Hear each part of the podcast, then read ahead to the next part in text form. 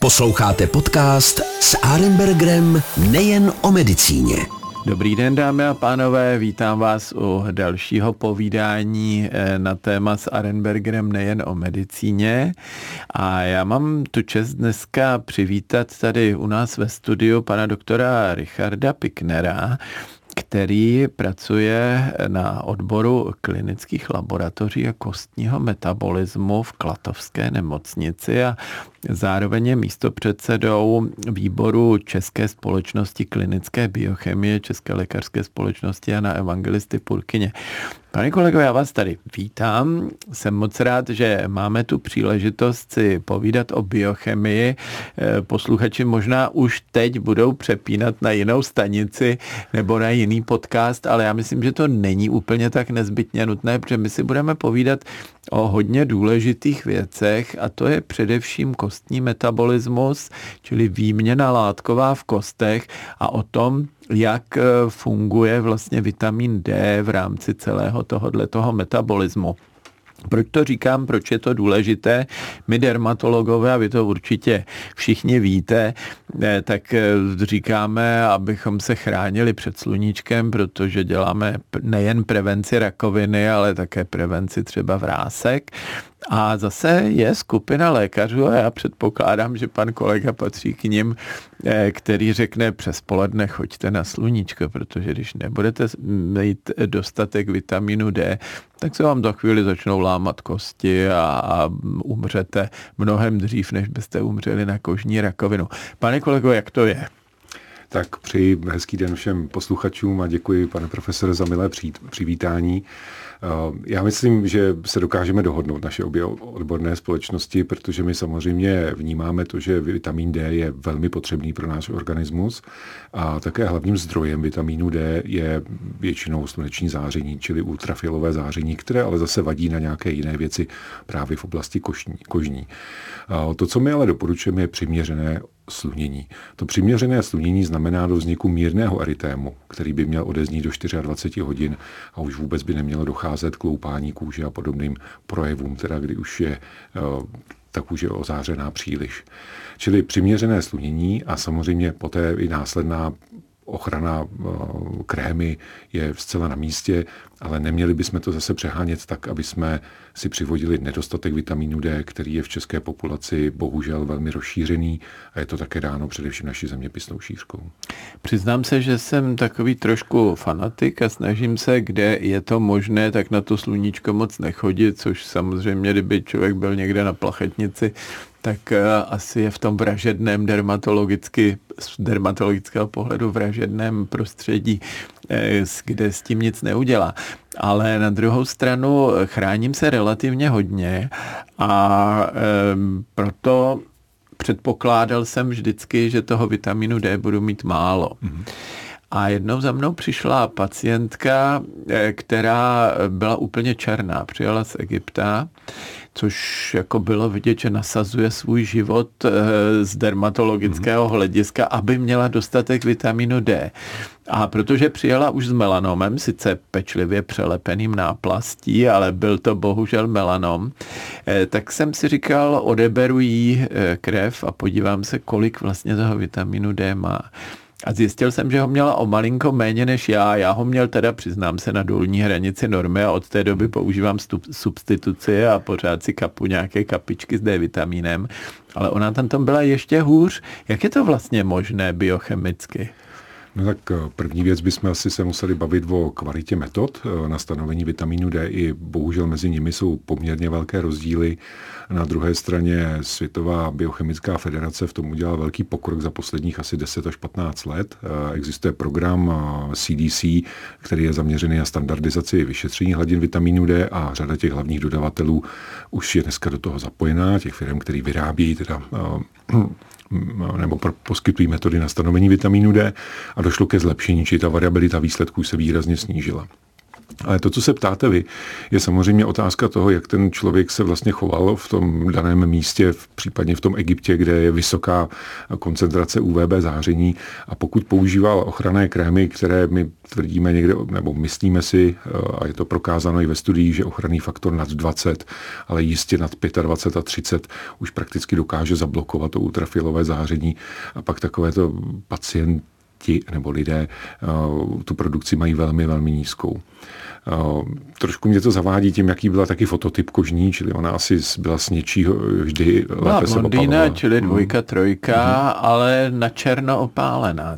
Tam se snažila opravdu hodně. Pro mě je to pravda, že asi teda, když vám do toho skočím, tak neznamená to, že člověk, když je do černa spálený, takže opravdu je ozářený UVB zářením, které nejvíc aktivuje samozřejmě ten vitamin D, UVA, které dělá tu krásnou v uvozovkách pigmentaci, tak to vlastně neaktivuje. Přesně moc, tak. Mluvím správně biochemicky. Přesně tak. My potřebujeme UVB záření a to jsou nějaké ty vlnové délky 280 nebo 290 až 320 nanometrů. A UVA, které třeba je v soláriích, tak to má nějakých 320 až 400 nanometrů a tam chodíme jenom pro rakovinu kůže a stárnutí a samozřejmě hezkou hnědou barvu, je to tak. Jasně. Na druhé straně taky se třeba podívat na věk, protože i s věkem se snižuje vlastně schopnost kůže tvořit ten vitamin D jako takový bez ohledu na koncentraci toho ultrafialového záření. To nastupuje někdy zhruba okolo 60. roku věku a my to na té naší populaci pozorujeme viditelně okolo 70 let, kdy pacienti prakticky bez substituce ve výjimečných případech jsou schopni dosáhnout jako doporučených hodnot vitamínu D. A tím důvodem je právě nedostatečná tvorba prekurzorů, který vzniká v kůži, ze kterého se ten vitamin D tím ultrafialovým zářením vytváří. Čili možná bychom měli divákům vysvětlit, jak vlastně tam vzniká ten vitamin D. Čili my máme něco v kůži a do toho si bouchneme teda UVB zářením a ono se nám to změní teprve na tu účinnou formu toho vitaminu D. Je to tak? Vitamin D vlastně patří mezi steroidy, a čili jeho základním vlastně stavebním kámenem je cholesterol, ten zase, který nemají rádi kardiologové, ale v tomto případě je velmi potřebný. Je základním stavenem řady steroidních hormonů, nejen vitamínu D, ale estrogenů, progesteronu, kortizolu, aldosteronu. Ale v tomto případě dochází jeho přeměně pomocí 7-dehydroxycholesterolázy nebo enzymu, který ho přeměří na 7-dehydroxycholesterol a ten teprve ultrafialovým zářením se mění na prekurzor, který nazýváme cholekalciferol, což je ten, který potom v těle koluje už jako jaký provitamin D a dále se transformuje v játrech a v ledvinách až na tu svoji aktivní formy. Ten cholesterol to bývá třeba ve vajíčkách, že jo? Čili když bychom jedli hodně vajíček, tak budeme veselí staříci, kteří ale budou mít dost vitamínu D, pokud budou chodit na sluníčko. No, s tímhle to právě úplně nesouvisí, protože tady tím hlavním zdrojem jsou vlastně buněční cholesterol nebo na membránách, čili ten, co se vyskytuje v těch kožních buňkách, ale hlavně klesá ta aktivita enzymu, kterého připravuje na ten 7-dehydroxycholesterol. Čili i bez ohledu na to, kolik bychom jedli nebo jak vysokou hladinu cholesterolu bychom měli, tak ve starším věku lze předpokládat, že nebudeme mít dostatek tvorby. A potom teda nezbývá nic jiného, teda než substituce nějakými přípravky, které obsahují tu aktivní formu vitaminu D, anebo pořád je možné třeba ještě nějakými potravinami, rybami, raky a tak to nějak dohnat. Tak potraviny jistě tvoří, nebo mohou tvořit velmi významný zdroj vitaminu D, ale musíme tedy cíleně užívat potraviny s vysokým obsahem vitaminu D, ať jsou to tresčí játra, mléčné výrobky obecně, losos například, ale jsou to i některé potraviny, kde bychom to nečekali, jako třeba jsou houby, které pokud vyrůstají v prostředí, kde je ultrafialové prostředí, či jsou to hlavně ty přírodní houby, tak dokáží vytvářet o něco méně účinný, ale takzvaný vitamin D2. Jinak živočišného původu a rostlinného původu je vitamin D3, který má zhruba asi 2 až 4krát větší účinnost. A ta naše potrava ale přeci jenom zabezpečuje zhruba někde okolo 30 až 40%, čili na to, aby jsme dosáhli těch optimálních hladin, bychom potřebovali opravdu velmi cíleně se těmi dietárními opatřeními zabývat. A proto asi doporučuji pro zjednodušení ten vitamin D nebo pro vitamin D užívat substituci a to je ten nám známý vitamin D3, který se běžně volně prodává. A není to ta aktivní forma, je to to, co vlastně vytváříme v kůži, čili se jedná o ten cholekalciferol, který my dokážeme vstřebat. A ještě pořád tam jsou ty dva regulační kroky, a to jeden je v játrech a v ledvinách, čili i to tělo si dokáže potom optimalizovat tu svoji potřebu a tím pádem je velmi nízké riziko toho, že bychom se takovýmhle vitamínem D předávkovali. Čili při té substituci už stačí jenom užívat substituci a bydlet celé léto ve sklepě, anebo musíme ještě k tomu stejně jít na sluníčka? Záleží samozřejmě na dávce. Ta optimální dávka by se měla pohybovat někde mezi 800 až 15, 16 jednotkami denně. Záleží také na konstituci člověka, protože vitamin D je v tucích rozpustný, čili obézní lidé mají větší distribuční prostor a potřebují ho získávat více, protože se jim ho velká část uloží v tukové tkáni a bohužel ho odtamtať bez hubnutí těžko zmobilizují. A čili je to hodně záleží na tom, jak ty lidé se chovají, co jedí. Ta dávka, my ve své praxi jsme zvyklí měřit hladinu vitamínu D a podle toho se snažíme individualizovat i tu dávku. Mm-hmm. Já když jsem dělal, že se vracím ještě zpátky o kousek, když jsem dělal to měření, tak vlastně jsme tu krev té mé pacientce odebrali ve stejnou dobu, kdy jsem já měl odebranou krev, protože mě to zajímalo, takže jsme to udělali najednou. Čili tam asi zřejmě nebyl problém té metody, že by tam to bylo stejné, čili byly to srovnatelné hodnoty, kdy teda já na tom byl o malinko lépe než ona, ale jak jste správně říkal, asi byl případ opravdu ten, že to byla dáma trošku starší, výrazně přes 60 a zřejmě už tedy neměla dostatek těch předstupňů pro výrobu vitamínu D v kůži, protože ty jsou potřeba k tomu, aby to začalo fungovat. Čili zdravá strava, trestčí játra a tak dále, vím, losos. Kterým losos a tak. Ale mléčné výrobky především, to je velký zdroj. Já jsem, a to už je delší dobu, když jsme ještě v parlamentu za předchozí vlády jsme se snažili iniciovat věc, která funguje třeba v některých zemích, jako třeba ve Španělsku, ale i v některých zemích Severní a Jižní Ameriky, kde jsou zakázáno používání solárií u osob, které jsou mladší než 18 let. U nás je to jenom doporučeno, aby tam nechodili, ale nikdo to nemůže zakázat. Ale v některých těch zemích je to zakázáno přímo zákonem. A má to samozřejmě z dermatologického hlediska logiku a myslím, že i jako naši logiku, že ten argument výroby vitaminu D v zařízení, které emituje UVA záření, není úplně praktické, nebo podle mě to vůbec nefunguje. A pokud vůbec, tak možná malinko, jestli tam někde uletí z té trubice UVBčko nebo neuletí. Ale nám se to nepodařilo, ale tenkrát jsem dělal rozhovor, ne já, ale moderátor se mnou a ještě s jedním představitelem, který vyráběl solária a byl snad dokonce jako hlavním představitelem nějaké té jejich asociace. A ten mi vysvětloval, že vlastně z logiky věci, pokud si vyrobíme jeho soláriem teda, což už byla ta první chyba, dostatek vitamínu D, takže vlastně to působí ne rakovinu, ale proti rakovině. A argumentoval teda tím, že ten vitamin D prokazatelně působí ochraně proti některým, nejen třeba na kosti, o kterých se asi budeme za chvíli povídat, ale hlavně, že také brání vlastně vzniku rakoviny, jak to je. No, je řada studií, které mají naprosto rozporuplné výsledky, ale to, co je třeba si říci, je, že vitamin D má řadu teda neskeletálních účinků, to je to, o kterých se bavíme, a on má obecně antiproliferační a prodiferenciační aktivitu, to znamená pomáhá těm buňkám tlumit nadměrný růst a zároveň pomáhá přetvářet se do těch finálních buněk v těch tkáních, jako je potřeba. Čili tohle bychom mohli říct, že tím základem té myšlenky toho protinádorového efektu. A tento protinádorový efekt, pokud se u vitamínu D vyskytuje, tak se především vyskytuje u těžce deficitních lidí. Čili kdo má dlouhodobý nedostatek, tak jeho riziko nádorových onemocnění, některý, ať je to třeba karcinom prsu, kolorektální karcinom, karcinomy prostaty, je samozřejmě vyšší.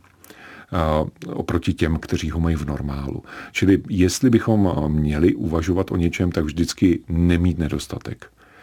Na druhé straně byly publikovány v minulém roce 2 velké studie, které se v New England Journal of Medicine a v Lancetu, které se zabývaly pravidelnou substitucí vitamínu D napříč populací, které vyšly ve smyslu jak úmrtnosti, tak i nádorových onemocnění poměrně negativně, čili nebyl tam žádný rozdíl. Ale je třeba říci, že ty studie byly dělané v zemích, kde vstupní hodnoty toho vitamínu D u těch většiny lidí byly normální. Čili už oni měli normální hodnoty vitamínu D. To nebyl takový ten, jak známe z hospod, kdo pil umřel, kdo nepil, tak taky. Čili tam je třeba dodržovat to, že substituovaní by měli být ty, kteří jsou v nějakém riziku nedostatku, a není třeba zase ty, kteří mají normální hladiny, substituovat zbytečně více. Jak je to vlastně v té substituci s tou kvalitou? Řada protiargumentů je, já si musím vyrobit vitamin D sám, protože ten je mnohem kvalitnější, než když ho dostanu v kapkách nebo v nějakých kapslích, anebo je to úplně stejné a je to jedno. Tak z pohledu minimálně to, co já mohu posoudit na svých pacientech, a to je pohled na efekt na regulaci kalciofosfátového metabolismu, na prevenci tzv. Sekundární hyperparatyrózy, tak tam ty kapičky, či cholekalciferol, či synteticky vytvořený prekurzor vitamínu D, shodný s tím, co je v kůži, funguje naprosto výborně. A naprosto stejně podle mého názoru. Takže to je dobrá zpráva, takže můžu dál si používat kapičky. Určitě. A aspoň z toho dermatologického pohledu se z větší části chránit proti UV záření. Takže to je dobrá zpráva. A teď jsme hovořili teda o nějaké té prevenci těch, řekněme, nižších hladin a převádění do těch vyšších, aby nás to chránilo před některými chorobami. A jak je to o tom, o čem jsme chtěli mluvit úplně na začátku, a to jsou kosti. Tam to pomáhá, myslím, ukládat vápník, že, do kostí, čili zpevňuje to tu kostní strukturu, nebo jak to tam funguje biochemicky? Vitamin D má jednu ze základních jakoby fyziologických funkcí, nebo funkcí, které má v těle, je, že podporuje vstřebávání vápníku hořčíku z tenkého střeva. To je nesmírně důležité, protože to jsou oba dva základní stavební kameny spolu s fosforem, který taktéž podporuje jeho vstřebávání. To jsou základní stavební kameny vlastně kostního minerálu. Čili jeho dlouhodobý nedostatek vede k tomu, že se tyto látky omezeně vstřebávají i přesto, že je jíme v dostatečném množství, a ty kosti se nedostatečně mineralizují. A především to krásně vidět u dětí v minulém století rachitída, čili křivice, ale bohužel dětí, které mají křivice, dnes přibývá, protože substituce vitaminem D bývá většinou do 1 až 2 let věku, později ji omezujeme a někdy bohužel ty děti nemají dostatečný zdroj vitaminu D ve stravě, čili nechodí dostatečně na sluníčko, nebo jsou až příliš chráněny, a i u nich se můžou vyvíjet samozřejmě mnohem mírnější ale formy křivice. Teď, když nás někdo poslouchal, tak si řekne, tak já teďka budu chodit každý den do lékárny pro novou lahvičku s vitamínem D a vždycky ji vyzunknu, možná ráno, v poledne a večer s nějakým dobrým jídlem, ideálně s mlékem nebo s něčím, abych zároveň si teda dopravil vápník do mých kostí. Co se mi stane, kdybych to přehnal takhle? Existuje předávkování, je to vitamín rozpustný v tucích, takže zřejmě asi ano. Tak předávkování existuje, ale velmi vzácné. Ta první věc je, aby to mělo nějaké dopady na lidský organismus, znamená, že to musí být dlouhodobě velmi vysoké dávky. Já jsem se potkal s jednou takovou pacientkou, která si omylem spletla dávkování a užívala denně dávku, která se měla správně užívat měsíčně, a tuto dávku užívala zhruba 3/4 roku, čili jednalo se dlouhodobé užívání, a měla koncentraci vitamínu D někde okolo 800 nanomolů na litr, a to je hodnota, která je zhruba 6násobně vyšší, než je doporučená, a ta už začínala mít nějaké mírné komplikace související s tím, že kosti na to reagují trošku paradoxně, ale tím, že zvyší svoji jakoby aktivitu, a je tam možná mírná tendence dokonce i k odvápňování, ale hlavně jsou přetíženy vápníkem ledviny. V jejím případě v ledvinách se nenašly žádné ledvinné kameny, či nebyly tam nějaké komplikace už s tím související. A my jsme pouze vynechali tu substituci a během 3/4 roku zase dalšího došlo k naprosté normalizaci. Čili existuje to. Měli bychom si na to dávat především pozor u malých dětí, které mají malou hmotnost a tam to předávkování je daleko snazší, čili vždy u vitamínu D všeho s mírou. Ale pokud ho užíváme, tak se správně poznáme, je to v tucích rozpustný vitamín, čili je třeba ho užívat obzvláště ty kapičky při jídle, protože potřebujeme aktivovat žlučové kyseliny, čili žlučník a obecně tvorbu žlučových kyselin, aby se podpořilo vstřebávání toho vitamínu D. Takže varuji před užíváním kapiček na lačno, protože to většinou se nevstřebá vůbec. Dobře. Tak jo, moc děkuju. Nám to povídání tak rychle uteklo, že našich 20 minut už bohužel jsme vyčerpali, což mě velmi mrzí, protože s vámi se povídá krásně. Naším dnešním hostem byl pan doktor Richard Pikner, který pracuje v klinických laboratořích v Klatovské nemocnici. Já jsem moc rád, že jsme měli možnost si popovídat o tématu, které nás spojuje, dermatology a biochemiky a osteology, čili vědce, kteří pracují s kostním metabolismem, a jsem moc rád, že jsme měli tu příležitost tohleto téma tady pro naše posluchače otevřít, a já si myslím, že určitě se nevidíme naposledy a že si tady zase ještě o něčem zajímavém popovídáme někdy příště. Já vám taky děkuji, pane profesore, za milé pozvání a přeji hezký den, slunečný den i našim posluchačům, a pokud mírně se budou slunit, tak jistě budeme spokojeni oba dva. Ano, je to skutečně tak. Všeho s mírou a potom to všecko funguje dobře. Takže hezký den a slunce v duši, jak se říká. Naschledanou. Naschledanou. S Arenbergerem nejen o medicíně.